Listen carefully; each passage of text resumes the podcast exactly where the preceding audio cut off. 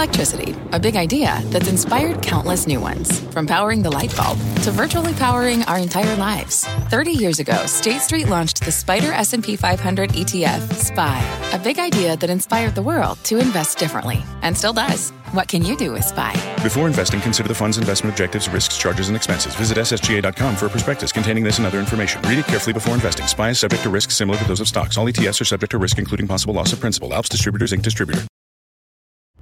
I'm Scott Wapner, and you're listening to CNBC's Halftime Report, the podcast, the most profitable hour of the trading day. We record this live weekdays at 12 Eastern. Listen in.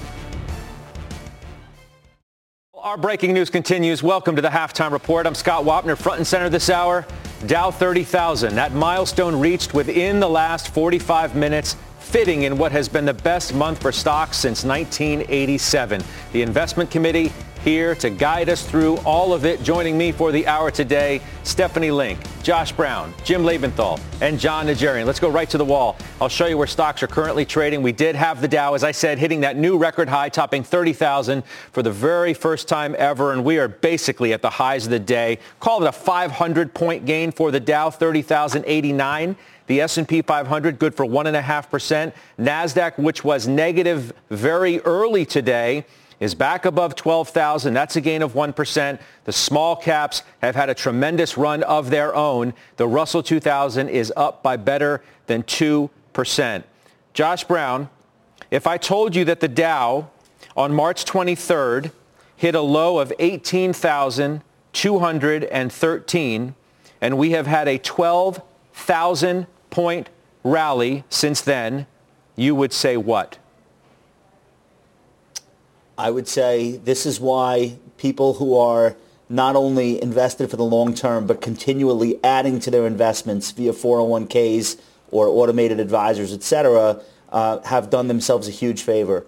And people on the other side of that, uh, on the other side of that debate, who think their job is to wake up every morning and make in or out decisions, um, have not done themselves a favor. And look, I'm 43 years old. I'm pretty sure I'm going to see Dow 100,000 one day. As outlandish as that sounds, that's just a few decades compounding an average annual rate of 7%, which is what it's done since the beginning of time. So you have to orient your mentality in order to get the days like today. If, if your mentality is oriented toward trying to outsmart everybody all the time, you don't get to participate when the market does what it's just done. Yeah, Steph, uh, it's remarkable. You know, you're at a loss for words a, a little bit when you when you think of that magnitude of within the greatest health crisis within the last 100 years, coupled with an economic crisis and everything else that's gone on with this, and you could have a 12,000 point rally from the low to top Dow 30,000. Uh, it's astounding. Oh, it is, it is astounding. It's been a very long journey, right? Um, but we have to thank the Fed. We have to thank the monetary policies that they put in place and all the QE that they've been doing. We have to, uh, we have to thank the, the, administration and Congress for getting uh, a uh, fiscal package, uh, several fiscal packages in order. So I still think that a lot of this rally is because we have had such massive, massive support and we have extremely low interest rates. But look, the market is rallying because guess what? There's actually a lot of good news out there. It's not perfect, but not only is vaccine and the progress that it's, that it's making um, uh, is, is good news, obviously, from a health point of view. But it also means that we're probably going to see better growth in 2021 in terms of GDP. We're probably going to see better profits in 2021 than people expected. We could grow north of 30% in earnings, and I think that's what yeah. the market is starting to price in. Are we pulling forward a little bit? Maybe. But you know what? You add in more clarity on the presidency, the Yellen news yesterday, and seasonality. Let this ride until the end of the year, and we can adjust in January and figure out where, where we go from there there. All right, Farmer Jim, I, I come to you. It's really playing off of where Stephanie was, was just taking us. Here's the state of play, okay, as I see it. And, and I want to discuss this on the other side. President Biden, Republican Senate, no big tax hikes, stimulus, vaccine, no trade war or tariffs, a big jump in capex because of better, better corporate visibility, a big snapback in earnings, plus Yellen and Powell equals the perfect scenario for stocks, does it not? Wow, Scott, you just got me really excited. I mean, that, that's like Christmas comes early. Um, you know, I think the question that comes from that is, uh, you know, have we already anticipated that in the market? And I'm going to say no. This is very much in keeping with what Josh was saying, but I want to put it in the context of the rally that has start, started to broaden. And let's just take one aspect of that, which is small caps, because we may say, we are saying, hey, look, small caps have had the best month ever. So the question is, does that anticipate? Has that brought forward those gains? I have to give a very strong answer of no. Because remember that, that small caps were in a bear market since the summer of 2018. They just broke out of that two weeks ago.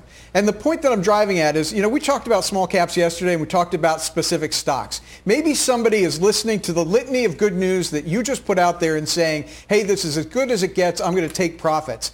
I don't think that's the right move. You know, I don't think it, trying to time these markets is the right move. It's so funny. I think you, have got to be prepared for a multi-year gain. It's so funny you say that because I almost feel, you guys tell me if I'm wrong. What I read to you, Jon Najarian, is like base case. Base case. You're, we're going to have a vaccine. We're going to get some stimulus. If you got Yellen, you got Yellen, and if Powell stays, you got the combination of Yellen and Powell. The likelihood that Biden doesn't have the same kind of trade war that the president had with the same kind of tariffs.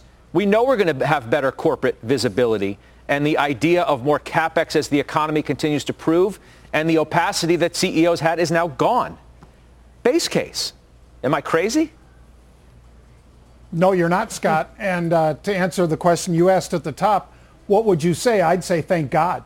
Thank God for the vaccine. Thank God for the rally thank God that uh, you know we didn't completely destroy our economy. There are some who are still struggling to get back on their feet. There's no doubt about that. A lot. And a for lot. that reason, of course, yes. I'm, I'm glad you said agree. it. There are, there are 22, lot.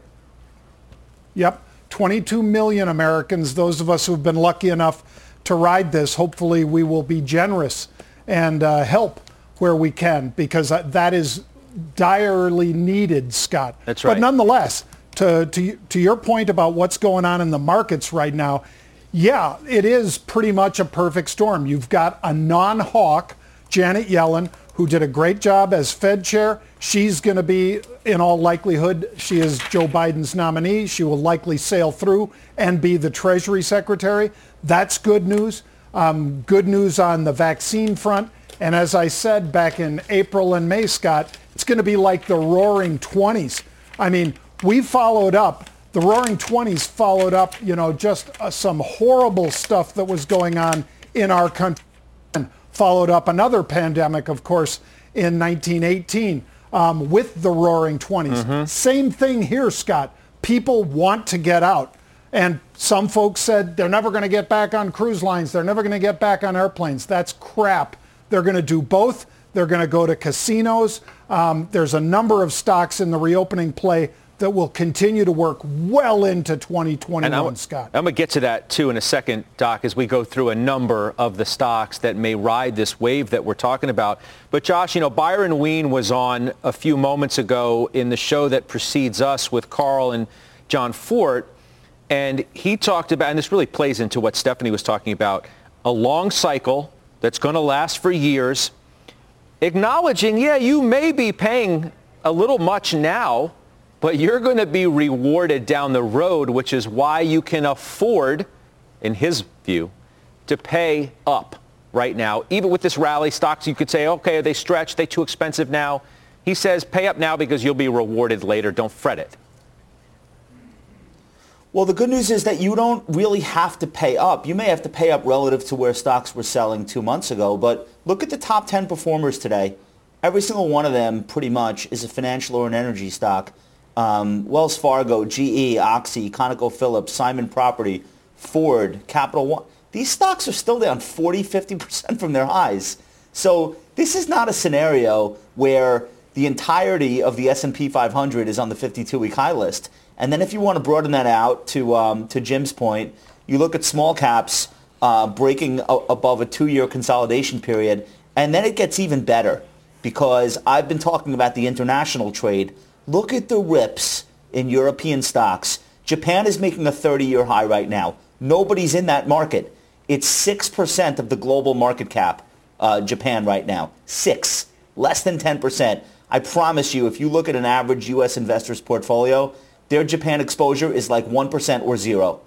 And you could say the same thing for continental Europe, Latin America. Um, emerging markets might be slightly bigger, but not that much. China is outperforming the U.S. this year. So there are opportunities everywhere. And you are not paying up in the way that you were paying up for momentum names and work from home names you know, over the summer. These stocks are still substantially lower than, than where they were. So they might be up in the last month, but I just, I look around, I see nothing but opportunity. And the alternative of sitting in cash with 2 to 3% inflation, do you understand that at 3% inflation, you cut your money in half, its purchasing power in half in 20 years? Why would anybody be doing that right now that has a, a time horizon? You know, Steph, I look at these reopened stocks, these so-called reopened stocks month to date on, on my, my papers here. Boeing's up 52%. Maybe this plays a little into what Byron Wien is, is saying, but also the way that Josh described it and his points are, are well taken, okay? Boeing's up 52% this month. American Airlines 30, Delta 33, United 30, Royal Caribbean 42, Carnival 44, Nordstrom 100, Gap 36, Kohl's 56, Macy's 76. That's not a little stretched in some of those names despite all this good news that you talked about? In, in some sectors and subsectors you're talking about, uh, Scott, I would agree with that comment. Like the airlines, I don't think you necessarily have to go there. But what about the retailers, Boeing, right? which has... T- Macy's 76%, well, Nordstrom 100%, Gap 36, Kohl's 56. I mean, these are the kind of stocks yeah, we're talking about in this return to normal that the market is absolutely sniffing out. I would, I would not own those retailers. They're in secular decline. They got, they got crushed. So did the airlines because they can't even really make a profit barely in good times. So, and their balance sheets are stretched. So uh, my point is, yeah, I want to own reopen stocks. You know, I've been talking about cyclicals forever because I think the operating leverage is enormous. But I can look at a Boeing, for example. It's still down 31% in the year, and they've got $25 billion in liquidity. That is, and all they, all they needed was that 737 MAX to get approval, which they did. And then all of a sudden, all of the aerospace companies, like a Raytheon, which is still down 15%, um, for example, I own that too, that, those are buys. Those are buys, right? So those are companies that have good balance sheets. I mean, Raytheon, for example, beat free cash flow last quarter by, by, by, by a billion dollars. I mean, that's huge. So my point is you don't have to go to the lower quality companies. You can go to Boeing, Raytheon, Marriott, Wynn Resorts. You can go to Air Products. You can buy Freeport McMoran. These are all quality companies with good balance sheets, and they've done an enormous job in cutting costs and getting their balance sheets and liquidity back into shape so that they can benefit from the upturn next year. You know, um, Jon Najarian, Cramer, who always delivers a, a, good list for us to kick around, we thank him for that. He has this return yeah. to normalcy stocks, okay? Um, it's got probably mm-hmm. 30 names on here. He says, I like to think you have to buy a couple of these vaccine winners on any weakness, although when it comes to retail, I say buy some, period, because there's no time to wait for a dip. So that sort of goes against what Stephanie Link is saying. He has, we're showing you on the wall right now the names that are on Cramer's return to normalcy list. There is the Macy's, and there are the Boeings, and the airlines like Southwest and United. You got to buy some of these, Doc, like right now? Yeah, you should, Scott. Um, and I said, uh, you know, previously, this is where the beta is. You know, this the alpha rather. This is where the alpha is because um, American Airlines got it. Disney. Pete talked about the unusual activity in Disney, which we reloaded on. Um, you know, for that matter, Comcast. I mean, you know, the theme parks are going to drive a lot of business, Scott. They're already running Black Friday specials. When have you ever seen that? Uh, but they are running that. I saw Universal running that um, and they say it's going to sell out. You bet it's going to sell out. So, you know, to Stephanie's point about the casinos, yeah, you could pick a host of them. I've got LVS and I've got um, Melco, um, MLCO, and I know that's um, Macau play, but nonetheless, that is continuing over there as well, Scott. And then you've got Boeing and a host of other yeah. uh, you know travel-related names. Carnival, 29% in a month. You know what else, Steph, is on this list? GE. which you've been patient and upfront about um, from the very beginning. It got upgraded today to outperform at Oppenheimer. Quote, go slow to go fast is their note. Price target's 12 bucks. It's a long way from, where was it? Five, sub five, something like that. Um, close. operationally, Yeah, they've turned, they're turning things around. Excuse me. Larry Culp is at the helm. It's up 40% in one month. Is this legit? Is this going to be a new day for GE and, and its shareholders? Yes, because I think Larry Culp was making progress before COVID, and then COVID hit, and they had the Boeing problem. So as soon as, as Boeing got the FAA approval, I thought it was a buy. And I, I didn't add to it, but I thought it, in my mind, that's what they need because aviation is such a big part of the story and, it, and it's a great business for GE, right? Healthcare and aviation are really the, the reasons you own this company. But you own this story because it's a restructuring story. And we've talked about it. It takes a long time. I think they're in the sec, uh, second or third inning, um, but the free cash flow is improving. The margins have actually improved, and they did a good job in breaking out margins in this past 3Q so people could see the line of sight, if you will. Well- and liquidity is pretty good at 14.8 billion. So uh, it's a restructuring, it's a turnaround. They take forever, but I think you have you have to have a couple of these in your portfolio. Not every investor, Steph, um, can see the forest through the trees sometimes or, or has the willingness to wait, the understanding that the story is long. Uh, and I give you a lot of credit for, you know, taking the heat every now and then on this program for what in the world are you thinking as that thing is sinking and then it's come back to the level that it has now. I mean, you, I think you deserve some, some credit for that. It's a testament to the kind of Hey, investor Stephanie, you did. GE get bailed? Did did did GE get bailed out by the Fed taking rates to zero and giving them an opportunity to refinance a lot of the debt that that's been the problem with that story? Like, did did the I pandemic almost act as a silver lining for some of these types of companies that were, were in bad shape? What do you, what do you think? Well, for sure, a lot of the a lot of the industrials uh, help, got help, and they improved their balance sheets and they improved their liquidity. In fact, a lot of companies in general, right? It's not just in industrials. I think about Wynn Resorts. I think about Marriott. I mean, I think about all these things that Right. the, that these companies did because they could. So, um, so yeah, they- okay, but that's that's what the Fed is supposed to do, and in terms of helping the liquidity situation.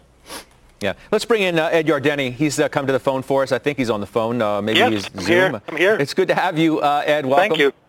What a day. I'll tell you. Uh, you tell me what you're thinking. Well, I'm thinking uh, we're going to have a nice Thanksgiving. Uh, maybe not with as many family members as usual, and with the windows open, but a uh, lot, lot, lot to be thankful for. And look, the, the market I think is doing well today. Uh, to, to a certain extent because uh, of Janet Yellen. Uh, the market was up 48% when Jan, uh, Janet Yellen had been the, uh, the Fed chair. And uh, I recall that uh, just about every speech she gave on the economy or the financial markets uh, tended to be bullish for the market. So I'm looking forward to her now being at the Treasury. And she knows where all the doors are, where all the keys to the doors are at the Fed. And I, I, I think you're going to see a continuation of a lot of cooperation between the Treasury and the Fed. I know that uh, Secretary Mnuchin uh, decided uh, to pull the plug on some of the money that uh, was the Fed was allocated to make loans with, but I'm sure uh, Yellen's going to put that money right back, and the Fed will have that kind of liquidity. But I'm not sure we're going to need all that much because the economy, I think, will do uh, quite well on its own once we all have a lot of confidence in the vaccine. And I completely agree that everybody's just going to just run out of their cabins with cabin fever. Uh, we've already seen that in goods uh, spending. I think the next thing is going to see uh, going into the summer of next year is tremendous amount of travel and uh, uh, sightseeing and tourism uh, going both ways. So I, I see I see a very good uh, 2021. You're a great student of market history. I know that, Ed. And if I told you that at the depths of this crisis on March 23rd, when the Dow got down to 18,200, that we would have a 12,000 point rally before Thanksgiving, you'd have said what? Well, I, I turned I did turn bullish on March 25th, but I, I didn't expect that we'd be retesting the uh, uh, February 19th high by uh, by April. So this this market's run ahead of uh, my bullishness, and uh, it's continuing to do so. I'm now looking for 4,000 by the end of uh, next year, but the way things are going, it could happen sooner. My, my main concern is a melt-up. Uh, you know, I mean, you, you, I, I was listening to all you folks, and it's all very exciting stuff. Uh, but the problem now is we're all getting excited about the potential. And I've been talking about the roaring 20s for a while, um, and I, I believe in that story. But I am concerned we may be getting ahead of uh, ahead of the fundamentals here, and that's largely because interest rates are near zero. And now with Janet Yellen at the Treasury, she, she's a big proponent of running the economy hot. Let let that stimulus work for a while, get everybody employed, and don't worry too much about raising interest rates, uh, and certainly don't worry about inflation. That seems to be the view now at the Treasury and at the Fed. I, I call the combination T-Fed. you know, uh, we might as well consolidate the balance sheets and income statements of the Treasury and the Fed. They're going to be working yeah. more, more closely together than ever before to revive this economy from the pandemic. Can we find a gig for Bernanke? We can just make it a triumvirate and see where the, uh, the market the goes. How about the SEC? That would be perfect. yeah.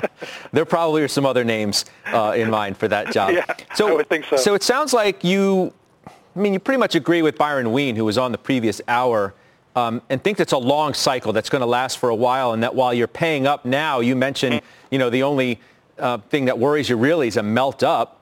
So you're paying up a lot now, but Yep. you're going to be rewarded down the road. Well, I think so. I mean, I've uh, again, uh, I'm looking at the 2020s as having a lot of similarities potentially with the 1920s, and as was mentioned previously, we had a pandemic uh, in uh, 1918, 1919 after uh, a world war. Millions of people died back then. Can you imagine sitting at the dinner table uh, during Thanksgiving uh, 1920?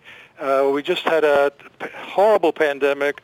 Uh, we had uh, following a horrible war, and then we had a terrible recession in 1920, uh, with no prospects of things getting better. Here we could sit at the dinner uh, table and uh, say, well, we're probably going to have a vaccine very sh- soon, uh, maybe more than one vaccine, and then beyond that, we know about all the technological innovations that are already proliferating that are likely to increase productivity. That's why I'm not too worried about inflation making coming uh, making a comeback, because I do think productivity is going to make a very strong comeback, in this environment. We do, though, you know, look, what do we have, 10 million people still out of work Yes. about that? So Right. Dow 30,000 doesn't mean squat No, to 10 million of our fellow Absolutely citizens right. who are struggling and hurting, and Thanksgiving is not going to be thankful. That's and we need to take care of them. We're late I- with I the stimulus. Yeah, I completely agree with that, and I think uh, you know we, we unfortunately this hit, hit hit at the same time as an as an election cycle, and uh, hopefully uh, we'll come to the rescue here uh, shortly. Here, Do we have the wherewithal to do that? Do we have the political guts to just get the darn thing done? I don't know that. I think we're probably going to have to wait until uh, we uh, January 5th to get the uh, outcome in the Senate to see where things uh, stand politically. But uh, yeah, I would think that uh, McConnell and- and Pelosi should be able to get together to spend 500 billion dollars to help those who really need help. I sure as hell hope so. I hope you're right. Ed, I appreciate it. You have a good Thanksgiving. We'll talk to you on the other side. All the best. All right, that's Ed Yardeni um, joining us there. All right, uh, Jim Lebenthal, I think your feed is back. I hope you can hear me, right? Thank you. Yep, yep, All right, you got all right, me? Good stuff. The Dow winners since Dow 20,000, okay? I mean, we could even do this from Dow 18,000. Apple's up 277%, Microsoft 232, Visa 153, Walmart 125, United Health 108. That continues? Or do we have a new group of leadership stocks for the next 5 to 10,000 points? Well, I, my opinion is I think you'll have a new group of leaders, but that doesn't mean that those stocks you mentioned are going to do poorly. I think they're going to do just fine. But, you know, when you think about the rotation it's going into, and Josh mentioned this, a lot of these sectors, like financials, like energy, have just been obliterated. Now, you, know, we were going through a minute ago those reopening stocks, and if you're talking about cruise lines and airlines, you can't think that those are going to perform without energy performing. All of them are dependent upon demand picking up and energy with the prices where they are. I mean, and also the fact that it's such a sliver of the overall market. Any flows into that sector, you're going to see it explode higher as it has been the last month. So my opinion is you're going to continue to see that go on, this, that it's going to be a couple of years of an opening economic expansion that favors cyclicals, financials, industrials as well. But those technology stocks are going to do just fine. It's just going to be new leaders. Hey, Chevron is on Cramer's list, Stephanie Link. Speaking of energy that Jim's mm-hmm. talking about.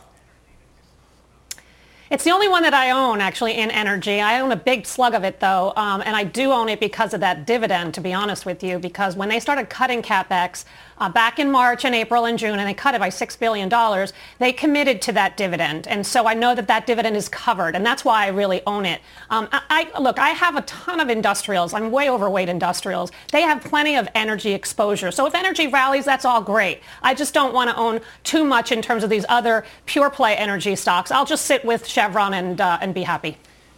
Uh, Josh Brown, what do I do? I'm just looking up right now. What do I do with the CrowdStrikes of the world that you love so much and some of those other high-flying names that maybe aren't just stay-at-home plays, obviously. Maybe they've had some of their business pulled forward because of the pandemic. What, what about those who followed you into CrowdStrike? What, what do you think about that at this particular time? Well, if you followed me in, you're up in it, and I Yeah, would not be up. doing anything with it. It's not part of it's not part of the reopening, but it definitely benefits from a strong economy because uh, the economy is going to continue to become more digital for the rest of our lives. That will not stop. You can make the argument that um, the pace of it is accelerated, but as we talked about last week, it's not business pulled forward like they're selling cars and cars that would have been sold in 2022 got sold in 2020. It's adoption pulled forward. It's more and more things, people, and processes being put into the digital realm. And the more you do that, the more you need strong endpoint security. And CrowdStrike effectively owns that market, um, just demolishing everyone in cybersecurity. And the TAM is enormous, and it gets bigger every day. And you know, my take on uh, all of the work from anywhere stocks is to not think of them as work from home, but to think of them as work from anywhere. And in a lot of look, you saw you saw Salesforce do something extraordinary in the last week. Some of these stocks are moving in line with the reopening trade, um, but they won't all move every day. So I think that's why Stephanie talks about this all the time: the need to not put all your chips on one square and hope that that's you know, going to work on a daily basis. You've got to be invested across the board, and you've got to allow for the fact that some days the economic cyclical stocks will look great, and other days the secular growth names will look great.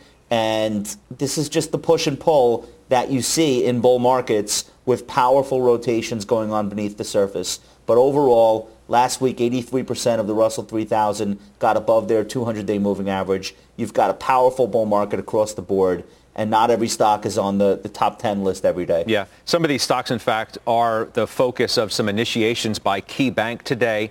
Rahel Solomon's going through the list for us, and uh, we're going to kick it around after you tell us uh, what's on the list. Hi, Rahel. Hi, Scott. Yeah, KeyBank launching coverage on a slew of software names. Some old-timers like Microsoft, some relatively newer names like Slack. So the firm giving an overweight rating to Salesforce, HubSpot, Microsoft, ServiceNow, Oracle, and Workday. Slack gets a sector weight with analysts concerned, Scott, about tough competition and price pressure from Microsoft and potentially even Google.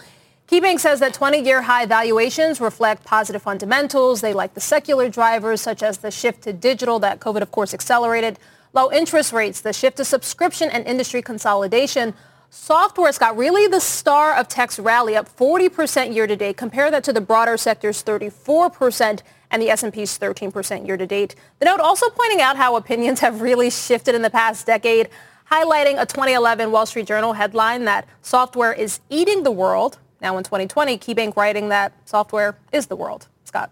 Rahel, thank you. Appreciate that very much, Rahel Solomon. All right, Jon Najarian, you got Oracle, you got Microsoft. You could talk about those. You could talk about some of these others that were initiated, mostly positive, uh, all overweight uh, for the most part, uh, by KeyBank. Yeah, like them all, Scott. Um, and, you know, there are things that uh, we adopted and that uh, many of those, like Zoom, pulled forward um, not just demand, but pulled forward adoption, as Josh has said famously. And that is 100% correct. So with a lot of that comes the demand or the need for the exact kind of cybersecurity, like you said, Josh, with Strike, CrowdStrike. Um, there are a host of names that I love in here. Microsoft on the top of that list um, because it has to be. Because Microsoft basically watches what anybody else does and then takes it. Look at what they did to Slack uh, on the work side. They just crushed them. And that's why I think Microsoft of all of these is the play because they have the wherewithal, they've got the penetration with teams, as well as their reoccurring revenue model that just says that's the one I want if I had to pick just one. But you don't have to pick just one. You can pick a handful of them and do extremely well. Josh, you don't own Slack anymore. Is that, is that right? Am I remembering that right? Yeah, I got out. What about some of these other names on the list? The Workdays or a ServiceNow, a Salesforce or a Microsoft. You know, some of these stocks have had pretty, pretty darn good runs this year. Yeah, look, I, I agree with Jon. Like, if they're going to work, they're pretty much all going to work, except for the ones that have trouble meeting really high expectations, and then they'll go in the penalty box for a quarter. So, like, I, I think, like, you really want to you really want to ask yourself how many of these you can have in the context of an overall portfolio. I don't I don't think you want 40% of your portfolio to be in these kind of giant TAM B2B um, you know uh, software plays because a lot of them are going after the same customers and they will end up competing. We don't know how soon that starts to happen, but it's not like Oracle is sitting there and saying, yeah, we're just going to do databases. It's not like Microsoft hasn't decided that they want to spread themselves out and be in all these different verticals. So at a certain point, you say to yourself, well, what could slow this down? Look how fast the world is digitally transforming. True, but how long, how big can these companies get without bumping into each other uh, and competing on those sales? So that's what's going to happen to the TAM stories. So I don't think you want to be overloaded with them. Mm-hmm. Um, so I just happen to own a couple of them, but I, I, I wouldn't w- want to make a huge bet on them right here as a group and try to own all of them. Steph, the, um, the name on the list that, that you're interested in, which is, gets a sector weight, is Fortinet. Um, you call it under the radar. You own it. Um, and let me also let you know we're expecting to hear from the President of the United States momentarily from the briefing room. We're going to take you there live to the White House. So if I have to jump in and interrupt you, please forgive me, Steph. But Fortinet, yeah, I mean, it's, it's, it's um, only up 11%. It's actually lagged all, all, the security software companies, and they've done a really good job in terms of expanding beyond the enterprise. And they have a whole new product set um, as well, so they can address different clients uh, with a lot of different things, and that's going to help your margins, right? So I like that story. It's kind of out of favor at this point. Had a big run earlier in the year, uh, gave a lot of it back, but uh, I like this one for the long term. Yeah, Jim Lebenthal, uh, same rules to you. Uh, as a matter of fact, uh, well, I'll get back to you, Jim, because we do see the President of the United States and the Vice President entering the briefing room. I want to congratulate everybody. The stock market Dow Jones Industrial Average just hit 30,000, which is the highest in history. We've never broken 30,000, and that's just despite uh, everything that's taken place with the pandemic. I'm very uh, thrilled with what's happened on the vaccine front. That's been absolutely incredible. It's, uh, nothing like that has ever happened medically, and uh, I think people are acknowledging that, and it's having a big effect. But uh, the stock market's just broken 30,000. Never been broken that number. That's a sacred number, 30,000. Nobody thought they'd ever see it.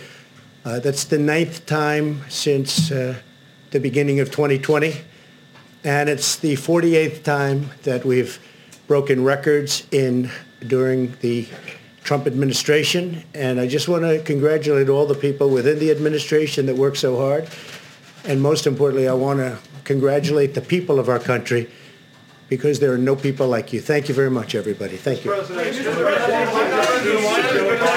President, even if Sir, why not concede for the good of the country? Sir, why not concede All right, that was the President of the United States coming to the briefing room uh, to focus on the fact that the Dow Jones Industrial Average hits 30,000 for the first time ever. Brief remarks. Uh, nonetheless, the President calling 30,000 uh, a, quote, sacred number, uh, flanked there by the, by the Vice President uh, as they left the room after making those statements. We will take a quick break. We'll come back.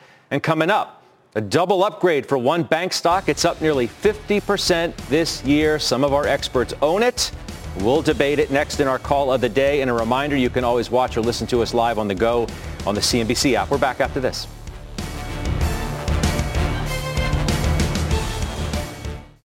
Old Dominion Freight Line was built on keeping promises. With an industry-leading on-time delivery record and low claims rate, we keep promises better than any other LTL freight carrier because we treat every shipment like it's our most important one which means we do the little things right so that we can keep our promises and you can keep yours too. That's what drives us. To learn how OD can help your business keep its promises, visit odfl.com. Old Dominion, helping the world keep promises.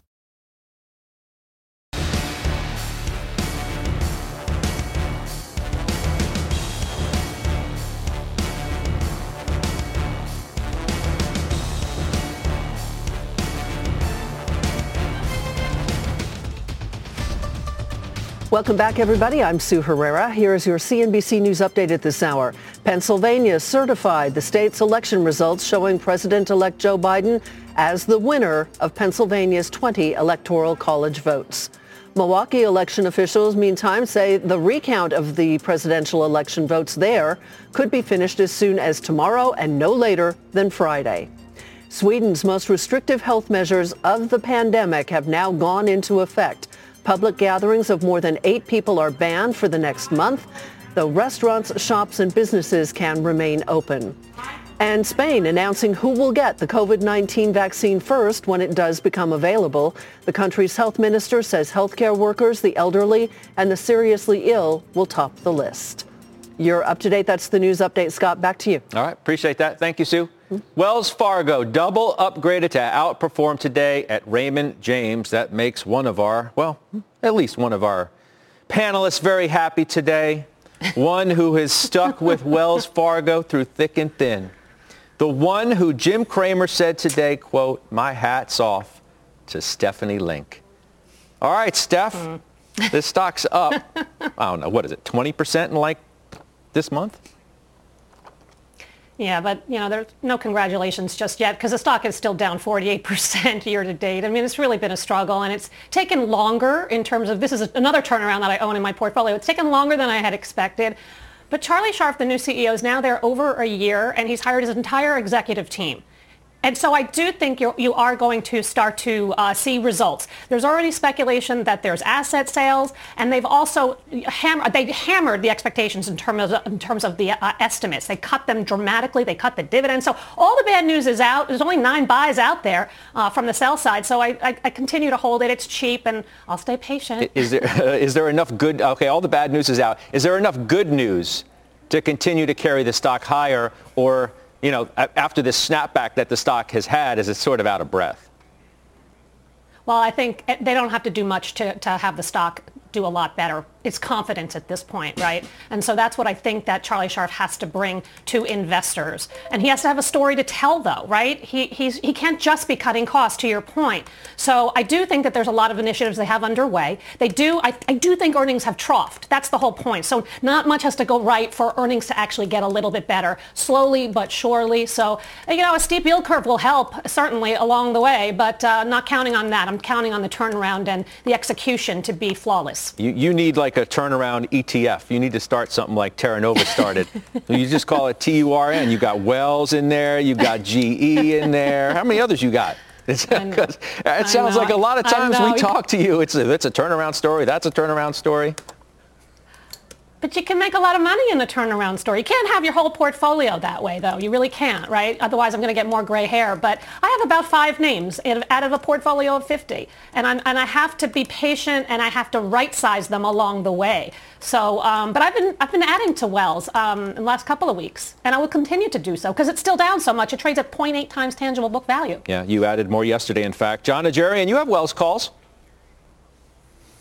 I do. J.P. Morgan, Key, and Wells. Uh, I like Wells, and I think this, you know, to Stephanie's point, this this should be one of those stocks where you do get alpha within that sector as well, Scott, because of the things that are being done at the top, and eventually that's going to filter down rather than some of the bad things that were done previously and basically drove some of the folks at the top out.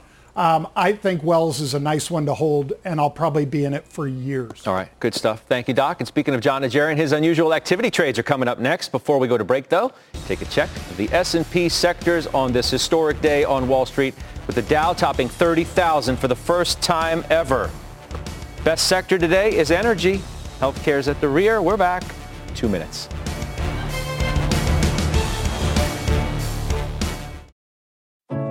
What does it mean to be rich?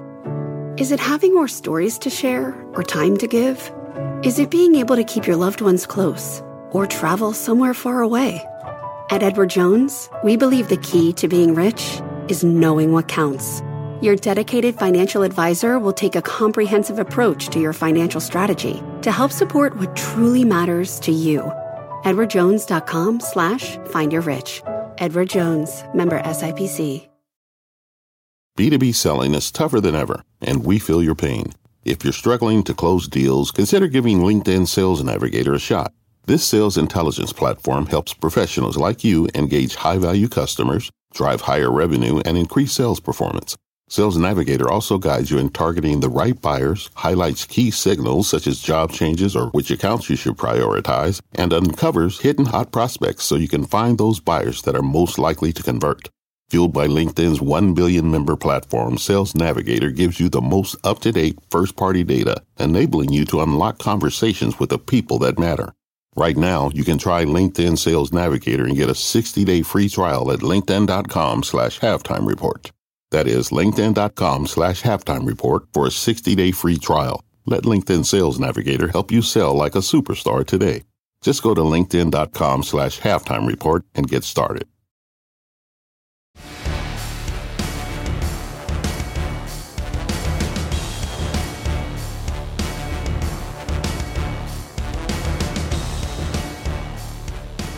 Dow still holding above 30,000, 30,063. New record for the Dow today. Doc, unusual activity. What do you see? Well, I've really got two stocks, Scott, that I'll say are reopening stocks. What a surprise. Um, Sabre, S-A-B-R, Scott. Early on, somebody stepped in and bought 6,000 calls very quickly. January, 12 and a half calls with the stock around $11. Even at $11, Scott, it's a recovery, but it's nowhere near where it was. And I think it goes a lot higher. It's less than half of the year high right now. So that's Sabre on the travel side. Then switching gears over to mortgages, Rocket Mortgages, RKT. This is a $40 billion company.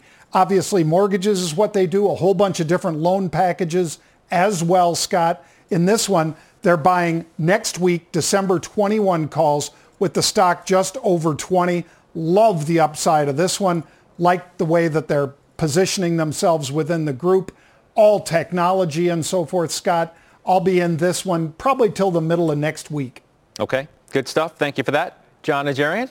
All right. Thank you, sir. Let's answer some of your questions now. First up is a video question for Stephanie Link on XPO from Maggie. Hi, my name's Maggie Whiteman, and I'm just wondering if you would keep XPO through the Christmas season or sell it right now. All right, Steph, what do you think? XPO Logistics. Um, I, I like it very much, Maggie. It's a great question. Uh, the logistics industry is in the sweet spot right now, and this company is doing a great job focusing on profitable growth, margin expansion, and free cash flow growth as well. So I like it for the long term, not just through Christmas. Yeah, uh, a Steve Weiss name, a Sarat name, a Stephanie Link name. So there's a lot of ownership in terms of our investment committee. All right, next question is a video question for Farmer Jim on Thermo Therapeutics from David in Miami. Hi, my name is David Feldbaum. I'm a vascular surgeon in beautiful Miami, Florida. I have a question about Thermo Therapeutics, TMO. During the pandemic, TMO has been essential in providing instrumentation to pharmaceutical companies, as well as being a provider for refrigeration units that can store the uh, vaccine and the antibody testing units. Um, I'm interested in buying it, and more importantly, I'm interested in buying call options. Any thoughts? How about it, Jim? Okay, well, I think you know this is a company I very much like, David. By the way, its name is Thermo Fisher, TMO. Uh, but this is a good long-term hold. Now, it's off about 18% from a recent high. It just got ahead of itself. The price is back to where it was a month and a half ago. Let me tell you, I really don't like the call option idea. Unless, David, you tell me you've got a catalyst within the next three months for why it's going to pop, I don't using call options, I suggest you buy the stock and hold it for the next couple of years. Aging demographics are going to support this stock. Okay, thank you for that. Josh, Joe, is this Joe? No, Hey, John. Scott. Sorry, John in Savannah, Georgia wants to know, I, I, my handwriting's terrible. Uh, John in Savannah, Georgia wants to know how you feel about Uber. I feel uber confident that this stock is going to continue to make new highs. There are no sellers. It is now above the higher price from the IPO. So who's, who's left to sell? So unless there's some kind of negative development where people change their mind, all the resistance is now in the rearview mirror. So this was a name that I looked very stupid in uh, when the pandemic began, and then people realized that Eats was going to pick up the slack. But by this time next year, we ain't going to be talking about Eats. We're going to be talking about this company being a utility, a nationwide and global utility that's going to be powering us into the future of not having cars sitting in parking lots 21 hours out of a 24-hour day. Uber is going to be bigger than ever in the recovery economy, and I want to stay long this name. Okay, thank you for that. Coming up, the Dow, as we said, hitting 30,000 for the first time ever today. The key levels to watch from here. And as we go to break, take a look at some of the stocks hitting new highs on this historic day on Wall Street. United Rentals, Caterpillar, and FedEx among them. We're back right after this break.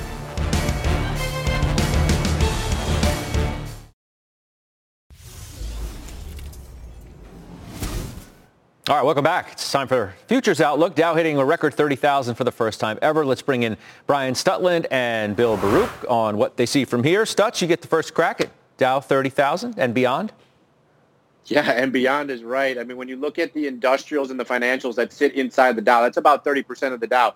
Those things are racing ahead, and it's looking at a, a basically vaccinated world and how that will look at. And when you see that, you see low interest rates, you see Yellen probably very accommodative to working with the current Federal Reserve System right now. And, and you see a Biden administration transitioning in. And all those things combined look like the market wants to push higher and push into those stocks that have been beaten down over the last few months and pushing higher. So Dow 30,000, not, you know, obviously in the cards now in play. 40,000, like I said last week, Scott, still in the cards for 2021 by the end of that. Yeah, we'll see. Uh, Bill Baruch, how do you see it? You know, Brian's made some great points. And, and yes, a lot of value in these industrial stocks, financials. In fact, as a portfolio manager, I doubled my exposure in industrials coming into the, the ahead of the election in October. There was a, a lot of value, great balance sheets. But really, what about the technicals right now? We're breaking out above the previous record high. 30,000 is a big benchmark. Tremendous tailwind, a very nice channel that this thing is riding. We can easily see 31,000, but I, I think we're going to break out of that channel to the upside. And, and listen, adding to industrials is a longer term play, but we're seeing it very quickly happen right now. I think there's a big tailwind through 2021. Seeing it from Stephanie Link, among others. All right, guys, thank you. Brian, Bill, good Thanksgiving to you both. I'll see you on the other side. We'll do final trades on the other side of this break.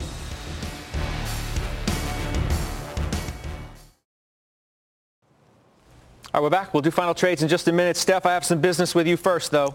You sold McDonald's. Yes. And you bought TJX. Mm-hmm. Tell us why, please. Yeah, I mean, I'm, i was up about 15% of McDonald's. It did what I wanted it to do. TJX is actually flat on the year, and they had a really good quarter. I think off-price is turning the corner. We even saw Burlington this morning say second quarter sales went from minus 39% to minus 6. So incrementally, things are getting better. I think this is a reopened stock. People will go back. They like the treasure hunt. TJ is the best in the business, so that's the one I'm, I'm, uh, I'm focusing on. Off topic, but uh, did you see Dollar Tree today? I think that's the one that was absolutely Yeah. ripping, right? Yes, absolutely, Rippin. Yeah, I mean, they're they're talk about a beneficiary, especially because the mix, right? The consumables versus discretionary. So they're really benefiting for sure. But it was a great quarter. Yeah, yeah, there it is, uh, up uh, almost 13%. You don't own it, or have you owned it in the past? I don't own it. I've owned Dollar General before. I Oh, kind okay. of feel like Dollar General is better run, but yeah, so I don't own it. I figured you were, I, I thought it was the dollar stores, uh, one of them. Uh, of course, I guessed the wrong one. Yeah. Steph, thanks. Why don't you give us a final trade uh, while you're at it?